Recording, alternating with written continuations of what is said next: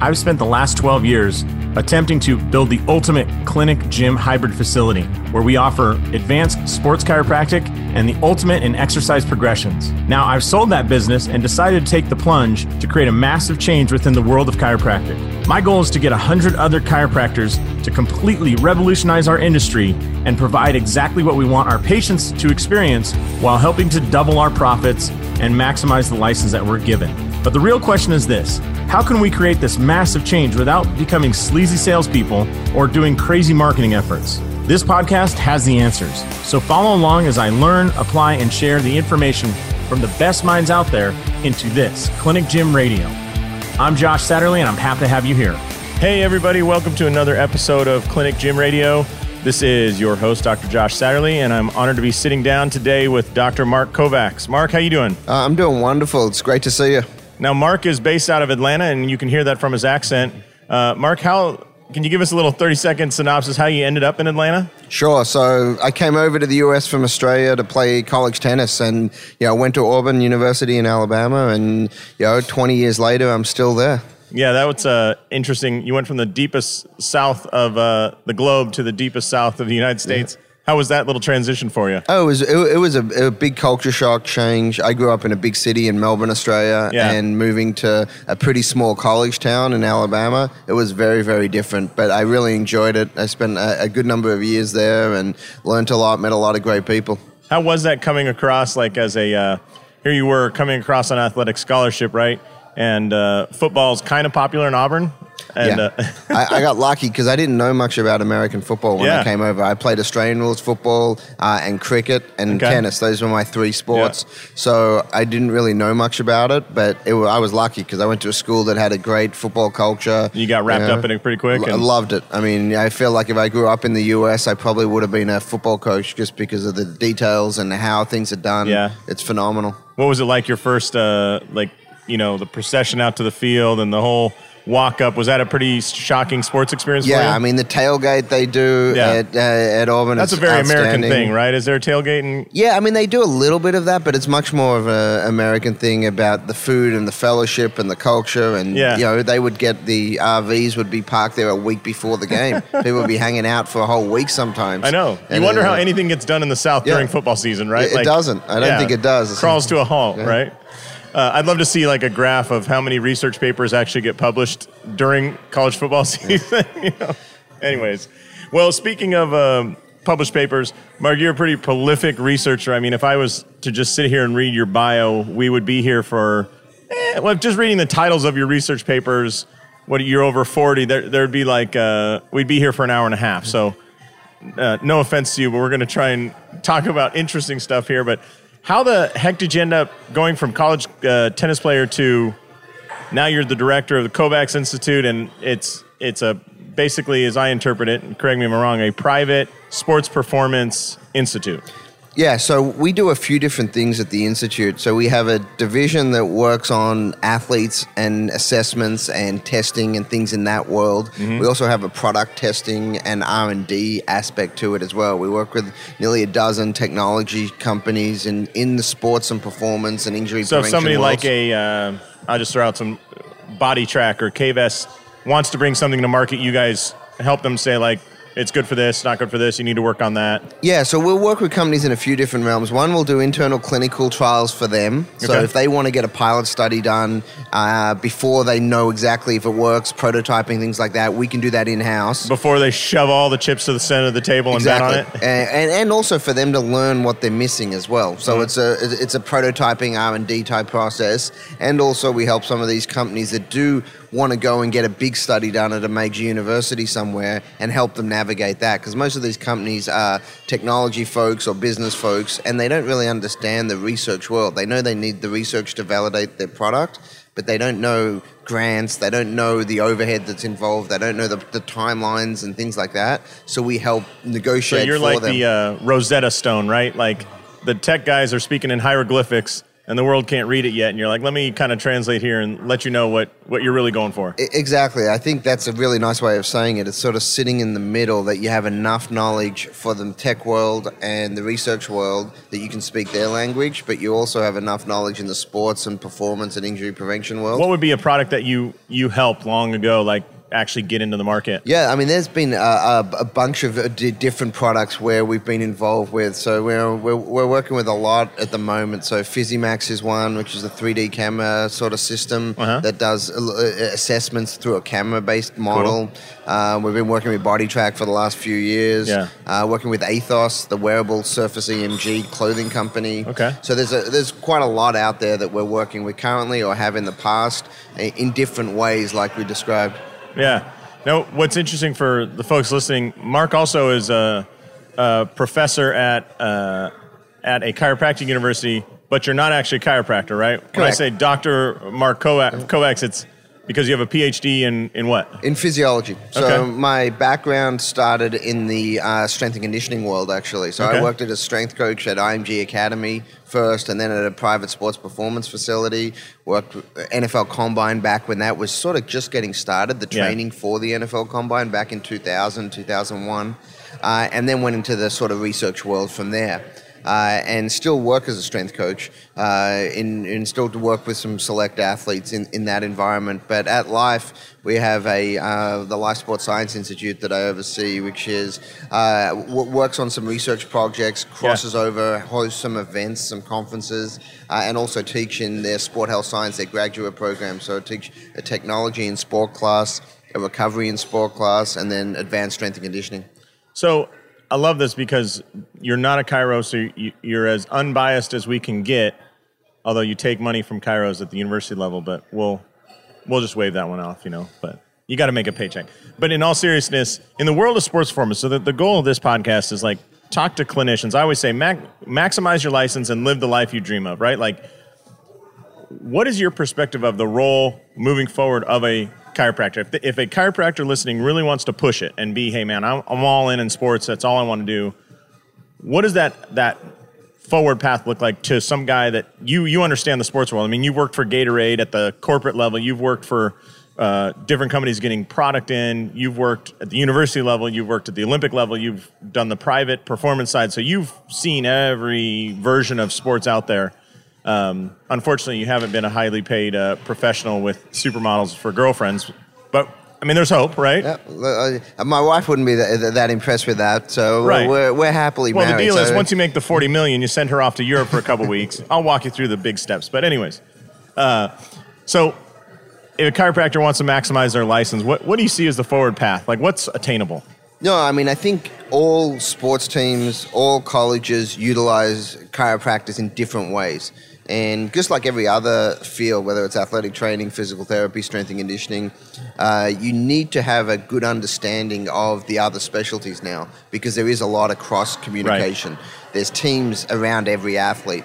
So that's really where everything's at and where it's going even more in the future. So, from the chiropractic side, the best chiropractors I work with are multidisciplinary in their mindset as well as in what they're working in. So, they have skills in a lot of areas that help an athlete.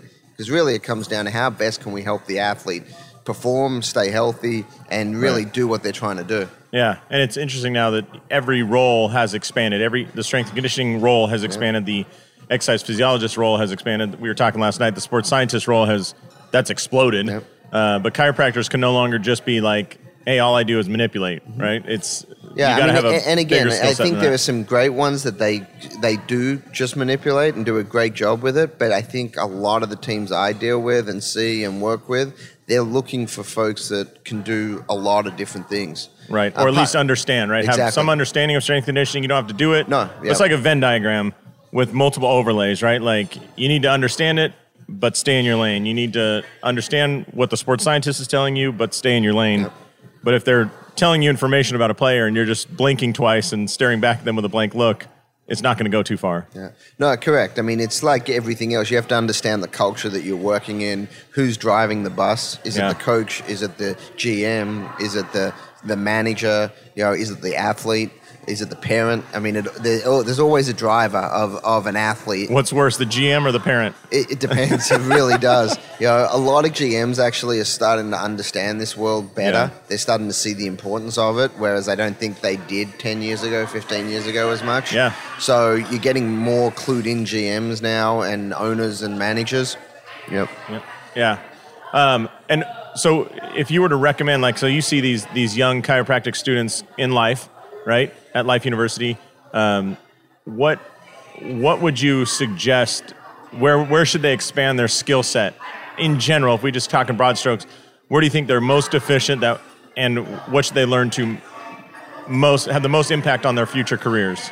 Yeah, no, I think the biggest thing outside of the, the manual skills, developing phenomenal manual skills and, and using what they learn and then expanding on that as well. Like in all fields, what you learn at university is only a portion of what you need for the real Sure. world. Doesn't matter what field you're in. You got to upskill. Yeah. You've got to keep You got continuing ba- ed. bachelor's in finance. That doesn't mean you're a good investment Ex- banker, right? Exactly. So you, they have to make sure, and they and most of the all the good ones do taking other courses, Yeah. other, other expanding their skills. But the biggest thing also is understanding where your expertise and passions are. If you're a golfer and you love golf, become the best golf chiropractor you can. Or if you're a baseball player and that's the sport you love, become the best baseball player. Or Mm-hmm. if you really love the foot, become the greatest foot chiropractor that you can and become Right. a specialist there, um, as well as dealing with all the other components because it's very hard from day one to be known as the golf guy or the foot guy or whatever Sure. it is. But trying to become somewhat of a subspecialist within your world is only going to help you. Okay. Um, and if, if there's somebody wants to get into sports performance, I mean, high level performance, so you're building plans that are going to last 16 weeks and, you know, and have five participating professions, right? Uh, how does somebody start doing that? I mean, there's a, there's a big jump. I'm trying to uh, illustrate from I graduated school and I want to start a little, you know, renting a room in somebody's office to I'm uh, I'm recognized my in my area at least locally as as somebody who's a true player in the world of sports. Yeah, so I think the biggest thing is everything starts local or sport specific Sure. or, or, or body part specific. So you have to kind of narrow in and you know focus a big part So of your discover time. a niche. Yeah. I mean, marketers say this all the time: discover a niche. But whether you're saying it's foot mechanics or the sport of tennis, or I mean, you look at what's his name? Uh, God, who's the guy? I think it was in Florida that he was like the strength and conditioning coach for NASCAR pit crews. Like Yeah. that was his niche, and I was like, God dang. And Cirque du Soleil, they Yeah. have specialists, ballet F specialists. Right. It doesn't really matter what your passion is. There's enough people that want you Yeah. because you're one of the best in that area. Geographically, you sometimes got to make some decisions. For sure. And and early on, you can't only focus on that. There's not enough people that know you. You don't have the luxury of saying no exactly. year one, right? And also, it's good to see other things because Yeah. it exposes you to other issues, other ailments, other people. So, and then over time, you, you can then navigate from there depending Yeah. on where your pa- passions change and excitement changes and opportunities change. So that's the biggest thing is having enough self awareness and self knowledge that you know where you should gravitate towards based on what comes up. So along that path, you're you were a tennis player. I mean, you came to the U.S. on a scholarship to play tennis. You played uh, in NCAA. Did you go on and play in? Uh, what's the professional world like there? Yeah, so you know, I was uh, one of the top juniors in the world. Played a few of the junior Grand Slams, then played at college, won an NCAA title there, uh, and then played professionally for a short period of time, uh, and had some major shoulder issues that were sort of misdiagnosed for a couple of years. Uh, Now you look back, that's inspiration, right? it's the it's the only reason I'm doing what I'm doing now because I had to understand myself. You know, it ended up being a slap tear, a bicep tendon tear, and a subscap nerve defrayment. Yeah. And the subscap nerve was probably looking back what caused everything. Um, and you know, back then, 25 years ago, there wasn't the knowledge we have today. So Yeah. that was what put me into that this field of trying to understand the body well Wow. and I still wanted to be around athletes. I still wanted to be in the world, but I couldn't do it anymore as an athlete. So the, Yeah. the next best thing was go in and coach and learn and, and, and be someone that can help other athletes. Yeah, it's uh, so so as you did that and you started analyzing more and more tennis players, uh, searching for the answers, right? It, wa- it was interesting. I actually started away from tennis because I sort of got, I Really? would say, I didn't want to be around tennis. It was what I'd done for so long. I was Yeah. sort of like, I can't be a player, so I don't really want to be in that world. So for three years, I didn't work with the tennis player. I worked track and field, I worked football, I worked baseball. They were my three main sports, and a lot of track and field.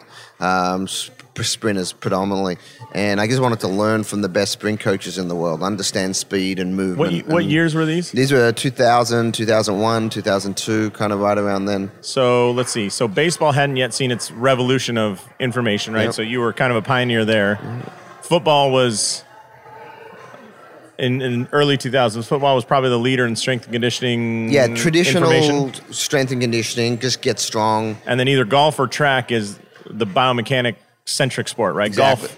And tra- at that time, track and field was probably even more advanced than golf was. Like yeah. golf's been just interesting. You found the three sports that happened to have. You know, you had the strength guys leading the f- the fight in the fo- uh, football. You had the track and field biomechanics was exploding, and baseball was, well, at least they had a lot of money and a lot of players. yeah, no, know, but baseball has has changed a lot over the last decade. Oh, it's and like, a hockey stick yeah, of how much like- they've adapted to information. You know, Yeah. And, and again, it's like all all sports and professional environments. They've got such a lot of resources going to so few players that actually matter and make a difference in Yeah. their worlds that they have to be smart about where they spend their resources, and they, Yeah. they're trying to get better at that. I think they would say themselves, we hadn't done a great job of how we put our resources, Yeah. but they're trying to figure that out. Yeah, it well, luckily they spent until it hurt, Yep. and then they realized what a mistake they're making, and they're going, why? Why do we spend? I mean, they were signing hundred million dollar deals for guys that you know three years later were were maybe on their AAA team, you know, and it's like, man, that's an expensive way to fund a team. Yeah. No. Yeah. What? What? Uh, just out of curiosity. So back in those days, who were the sprinters you were working with? So most of the ones I was dealing with were actually coming from Australia. So Okay. was, so I used my connections back home. I had a, a, few that would come over in the winter there to train. Yeah. They were all right around 10 second guys back then, which back then was actually pretty fast. Now it's like you have to And be traditionally, how under- was Australia in the world of track and field? okay. They weren't the top three or four or five countries, but they were. There were no 50 Jamaica. Yeah, yeah. They, it was tr- definitely true. And at that time, Jamaica wasn't even that yeah, good. that's the. Yeah. Those are the days before everybody realized, uh, you know, I can train in the U.S. and then fly and wear a different jersey. Yeah. It's like, come on, man, we just Yeah. invested a bunch of money, time in you. It's true, but I was fortunate. I learned under Loren Seagrave. I had Vern Gambetta. I had um, you know Coach Smith. I had a bunch of guys that took sort Did of me with what's his name, Dan? Dan Pfaff. Yeah. So Dan, I didn't spend much time with Dan. I took a couple courses with him, but Yeah. he was over. I was mainly in Florida. Yeah. So those guys were all He's in living Arizona? Florida. Uh, now he was in Texas at the time. Okay. Yeah. mhm. So, but all those guys, um, basically, there's a handful of guys, and then USA Track and Field actually has had a very good coaching education program. Yeah. So I went through all three levels of their coach ed program for sprint coaches. And that's where I got to meet a lot of great guys, a lot of great college sprint coaches, things like that. And that helped me a lot because Yeah. now I don't really work with any sprinters. I work a lot in rotational athlete sports, movement, you know, from Yeah. that standpoint. But it's just gave you a great background of understanding the nuances and the attention to detail that every step matters, every foot contact matters, every component of a stride cycle is so valuable Right. from a time uh, standpoint, and It- applying good biomechanics. it's a incredibly pure sport. Like in tennis, I have to laterally move. I have to worry about how the ball's striking the racket. I have to worry about the surface of the court. And oh, by the way, I have to now calculate what the ball is coming at me like. I mean, I work in World of Golf, and it's like, hey, the ball is sitting still, and it's it's laying there long before you have to play it, so you can figure out where you want to stand, how you want to hold your club, all that. Um, so it's almost overwhelming to start in a, ga- a game like tennis, right? I- I mean, tennis has more variables than just about any other sport if Right. you actually look at it because of all the things you mentioned. And you can make up for a bad movement with your arms or your wrist because the technology allows you Mm-hmm. Yeah. to make I mean, you see decent the contact. The player that uh, in the in the world of tennis, a, a player with an increased wingspan seems to do okay because, it, from my perspective, that's just more. What do you call that? Uh, more standard deviations of air they can deal with than a short player, right? Hundred percent. I mean, that's and the technology allows you to hit shots that biomechanically aren't correct, but can still get the ball in the court. Yeah. The challenge for that is if you do that enough times, bad stuff usually happens. It's like playing out of the rough in Yeah. golf. Like you can hit. I mean, Yeah. Tiger's hit out of the deepest crap you've ever seen, Yeah. but it does take a toll on your body, and you're not going to get this perfect spin you want. Exactly. But they're competitors and they want to win and they want to make contact with the ball Yeah. and have a good result. So they find a way to make it happen. So you went on and created the what is it, ITPA? Mm-hmm. Yeah, so the International Tennis Performance Association um, was set up about seven years ago as a group of folks that cross disciplines physical therapy, medical, strength and conditioning. And it was like there wasn't anything in the tennis world that helped educate folks in all these disciplines on Sure. how to work with tennis athletes.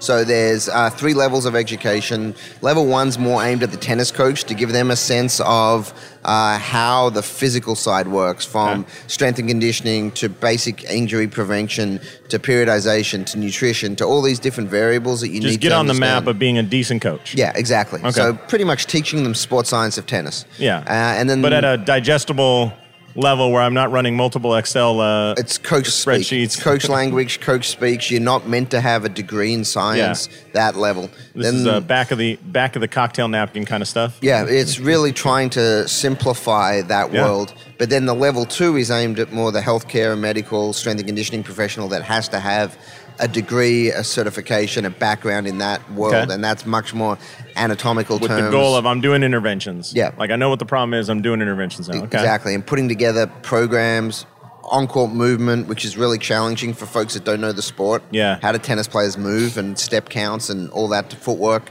that type of thing. In the gym, what should we do? What shouldn't we do? Are there exercises to sort of be be cautious around things like that because of the demands? Where the injury patterns? All that type of stuff. Uh, so that's the level two program, and then the level three is our very high level for pretty much folks that are working at the top of the game, and it's a very select few folks there. Are you a chiropractor or physical therapist working long hours, worrying about lower repayments and missing out on quality time with your family? You can double your income without working more hours by adding a gym to your practice. Clinic Gym Hybrid Solutions has a step by step guide that dramatically simplifies and speeds up the addition of a fitness center and its monthly recurring revenue. In just six months, you can be on your way to freedom. Visit clinicgymhybrid.com today for a free downloadable PDF and complimentary consultation to get you started. That's clinicgymhybrid.com. Now let me ask you this. I asked you earlier how, do, how does somebody maximize their license, right? Mm-hmm. And here you were in love with tennis. You had a lot of information, um, and you started essentially a what do you the the you started the you know college of tennis for the coaching side, right? Yep. Take me through the early days, like maybe the year before you actually had you established it, because there might be somebody listening going, "Listen, I really love." I'm trying to think. Uh, so I'm in Vegas. They have the MMA, right? Yeah. Like that sport has its own unique demands. It has its own unique. Um, it's it's got a lot of money flooding into it right now. So if there's somebody that's like, hey, I'm in love with MMA, Sure. I want to help those guys perform better. There's probably specific ways to analyze striking, endurance, uh, the physiology side, the injury side, right? And how do we preserve that? And so if they want to start the you know International MMA Institute. Take us through how to do that because you could do this in any sport or niche, right? You could do the like you said or the foot earlier. I could do the international foot running Yeah. mechanics Exactly. Organization. And, if you, and the biggest thing that we ha- tried to do from day one was make it evidence based. Okay. And that was very important. It wasn't theory, it wasn't my methodology, it wasn't uh, uh, an opinion based program, which a lot of things are. I mean, we know most things out there. or they're uh, product based. Like Yeah, exactly. we're hosting this so that you buy more of our tape. Yeah. Our and you know we we Drink don't you know whatever. and our big goal and the folks involved were some of the best in the world. Todd Yeah. Is the chair of the certification commission. Um, so we've got folks that are tennis lifers that know the sport, know the body, and uh, evidence current on the research. Exactly. So Yeah. that was the biggest thing we wanted to do, partly because it wasn't really started as a a- as a profit venture. It was really started as an educational association. Um, so that that's the nice part, and we've placed over 500 people in jobs in the last few years. but there's also the component of you know it's not the the conference itself's not a blatant profit venture, but there's that weird synergy that happens when you bring in people that some might perceive. So if I'm in a local community and I say I just want to run the you know Seattle uh, youth football conference, we, were, we were talking about this the other night. when you bring in people and you invite them in and you host it and you play the role of host and maybe you speak. So if you're if there's a chiropractor listening, they want to speak on some injury they see a lot in youth football players. Uh, the synergy and what's the other thing? The credibility you gain by being in that and hosting it is is worth more long term in business than whatever you could have made off that conference, right? I mean, Yeah, w- would you have taken ten thousand dollar check that first year of profit, or the profit you've made since then? Yeah, no, no. I mean, for, you're 100% right. It's a lot of effort putting these type of things on. Yeah. I mean, it's it, per dollar per time. It doesn't equate. It's a loser. Yeah, if you look at it from that Yeah. standpoint. But you know, you meet a lot of great people, which builds a network. You, you you get in front of folks that I could never have got in front of. That now that when I call, they pick up, which is Yeah. phenomenal. You know, if And you I, have their real phone number, not their secretary's phone number. yeah, and that by itself to me is is huge value be- Yeah. in, in the stuff that I do. So yeah, there's there's definitely like every industry.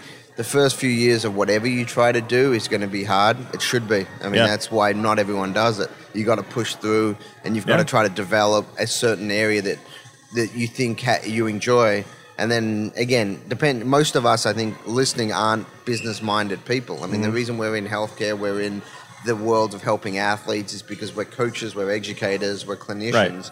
Right. Our skill set is helping people. service, right? Yeah. I mean, that, you, we chose a uh, something that's almost always one to one or one to a couple, but Yeah. you know, it's and not- that's that's been my biggest struggle is trying to understand how can you make a good living doing it Yeah. and still hold true to all the things that you enjoy and i've had to make some decisions I'm where- looking forward to the Kovacs Business Institute 2020. yeah, so that's probably not going to happen. That's not where my my niche is. But uh, but you, you do you make some Yeah. decisions in life about I could go down a certain path versus another Mm-hmm. path, and it may be more profitable in the short run, but it's not as passionate, Yeah. not as exciting, and So how did so that first year before you hosted the first Mm-hmm. conference, like what were you doing to get people involved and and did you kind of call some folks that maybe were out of your league? I mean, essentially. Yeah, I mean, it's like everything else. You have a network of folks that you reach out to, and you know, a lot of them understood what we were trying to do and Yeah. believed in the concept and the mission and how it could help the Uh-huh. field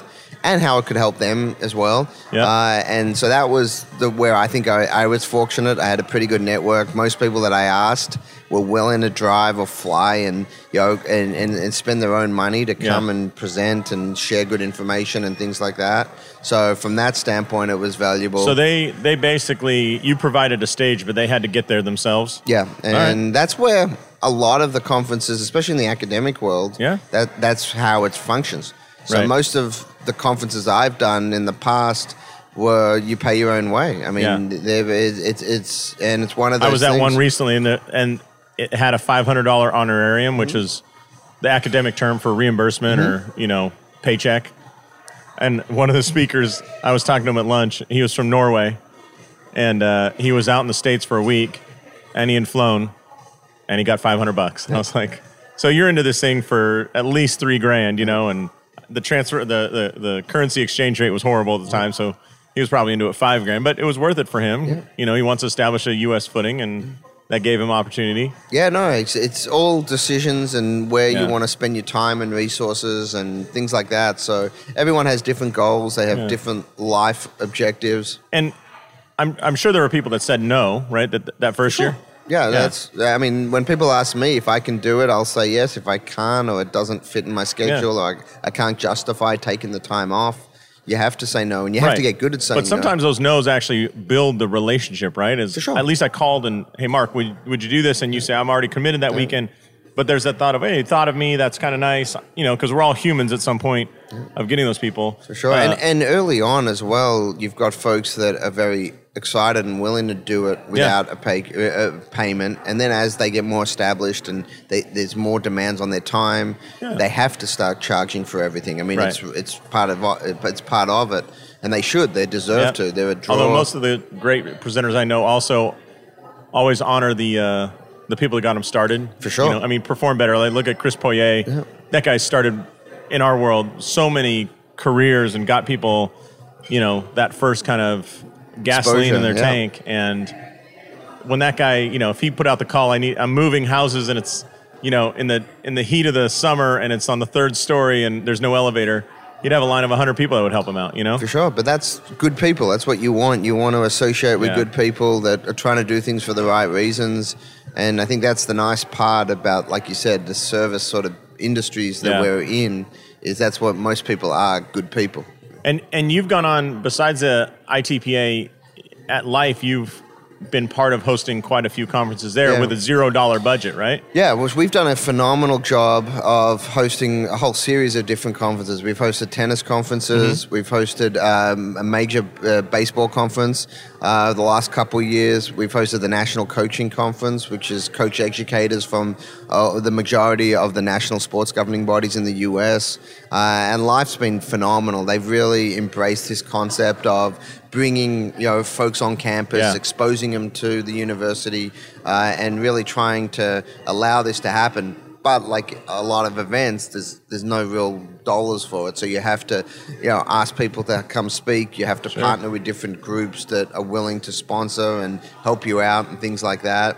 And also, you're trying to keep the registrations low as well. These registration costs, you know, the goals are to get people coming, not to only have a handful that are paying a lot Yeah. and also to expose the students. The big part of it is we get a lot of students that it opens their eyes to Yeah. say, hey, there's a big world out there with these people are phenomenal. So if there's somebody that has some space, maybe they work with a, a gym that, you know, if we push all the equipment to the sides, 4,000 square feet, um, and they want to host a conference, any any nuts and bolts tips of how to do it that you've learned? Yeah, I think the biggest thing is don't start as a general conference like we do everything, you know, or we we're teaching everything, or we've got just random presentations. Yeah. theme it, theme it around a sport, a body part, a specialty, whatever it is, and target those specialists within a drivable distance. Yeah. and that you're going to probably do a better job than if you say this is just a strength conference and it's 10 different things on. Yeah, on like the strength. NSCA conference, I mean, the, the National Strength and Conditioning Association,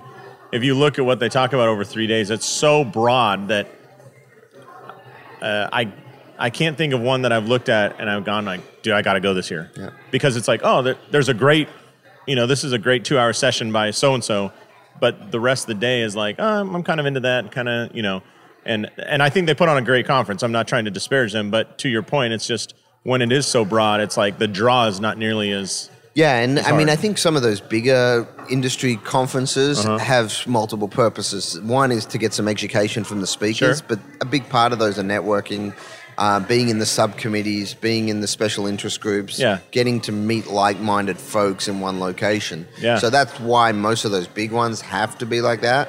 But a lot of them are trying to do tracks now, where you know if you're more of a coach model, you'll go to these type courses. If you're more of a scientist background, you'll go to these courses. I think the the PT world, physical therapists do it well with their they have their combined sections, which is everything, everybody with that license, and then like you're saying, they have the tracks. This is our sports track. This is our orthopedic track. This is our stroke rehab track, and uh, they seem to do a good job of that. We we were talking professionally; they've organized. I wish we would see something like that in the world of chiropractic. Yeah, and I think there's an opportunity there. So for anyone's out there that sees that, there is definitely a need and I think an interest to say, how do you get all these subspecialties in one place, but still keep their keep stay true to their subspecialties? Yeah, because in the world of PT, again, like there's a sports section, and then there's an orthopedic section, Yeah. and then there's a rehab section. Well, okay, those are going to overlap quite a bit, Yeah. and there's no reason you can't attend two of them or or mix and match if that's what you do. But uh, this idea of like uh, sometimes in chiropractic we form these islands ridiculously, and you know, and uh, we don't get the goods and services coming across to that island. And we, but we uh, sit there and complain that hey, there's no goods and services on our island. You know, it's like, well, yeah, you set up that situation, dummy. Yeah, no, no. I mean, it's. um, I mean, all fields struggle with that a little bit, and you know, you, you have a certain skill set, and you want to make sure people recognize that. Yep. But to do that, you have to actually share and coordinate and work with others because most of the consumers, the athletes, are looking for that. I mean, that's what they're looking for. The coaches are looking for Right. it. The athletes are looking for it. Yeah, consumer doesn't really care about your license or whatever. They just want to know you're good. Yeah. right. They want to say, "Can you help me?" Yeah. And You look at Tesla. I mean, if that car wasn't an excellent car, n- nobody's going. I want a electric car more than I want. No, like you look at the Nissan Leaf. yeah. electric, it's like, eh, you know, they're not prolific. But Tesla is like, no, we're going to make a fantastic car that's also electric. So if you can be a fantastic sports provider who's also a chiro, that's a better approach than waiting for people to just go, I need a chiropractor on my team. Yeah, no, I mean, I think it's one of the big shifts in society in general is the need to sort of recognize you've got a great skill set, Yeah. but you've got to also give the consumer what they're looking for, which Perfect. sometimes isn't always the same. Yeah, awesome. Well, Mark, I don't. I know we uh, we got to get into this conference. I don't want to take any more of your time, but for those folks who are interested in in following up with you, maybe reaching out or discovering some of what you do, how can they find you or get it? So, yeah, touch? on social media, my uh, Twitter, Instagram is mkovacsphd. So, and Kovacs, spell that for us. Uh, it's M, uh, the letter M, and then Kovacs, K O V A C S PhD. So if you go online, you know, I'm pretty uh, active on there. So if you've got questions, you want to communicate through there. Our institute website is kovacsinstitute.com. And then any, any students that are interested in Life University, go to life.edu uh, and check out some of the programs there, both in the chiropractic side, but also uh, in the sport health science side. Nice. And that the sport health science side is some of your influence, right? Yeah, so we have a graduate program in athletic training. We have a undergrad and masters in sport health science, uh, and also in injury management. Uh, and a, a- it's, it's a, a nice environment there where a lot of these specialties cross over and talk Yeah. to each other and things like that. You guys are doing it right over there, man. That's awesome. All right, well, Mark, this has been awesome. I appreciate all the time, and uh, I look forward to seeing more of your stuff out there because I, I, I think I told you last uh, when we met, I was told you got to interview this Mark Kovacs guy, and I was like, I don't know who it is. And now, now that I met you and heard about you, I'm like, how did I not know about this earlier? You know? Well, uh, no, it was great catching up. I appreciate all you're doing as well, Doc. Yeah. All right. Well, on behalf of Dr. Mark Kovacs, this is Dr. Josh Satterley saying go out there, maximize your license, start the international whatever you want society, host a conference, and live the life you dream of. Thanks a lot, Mark. Thanks for listening to Clinic Gym Radio. If you're ready to double your profit without working longer hours, please visit clinicgymhybrid.com and find out how easy it is to get started on your path to freedom. That's clinicgymhybrid.com.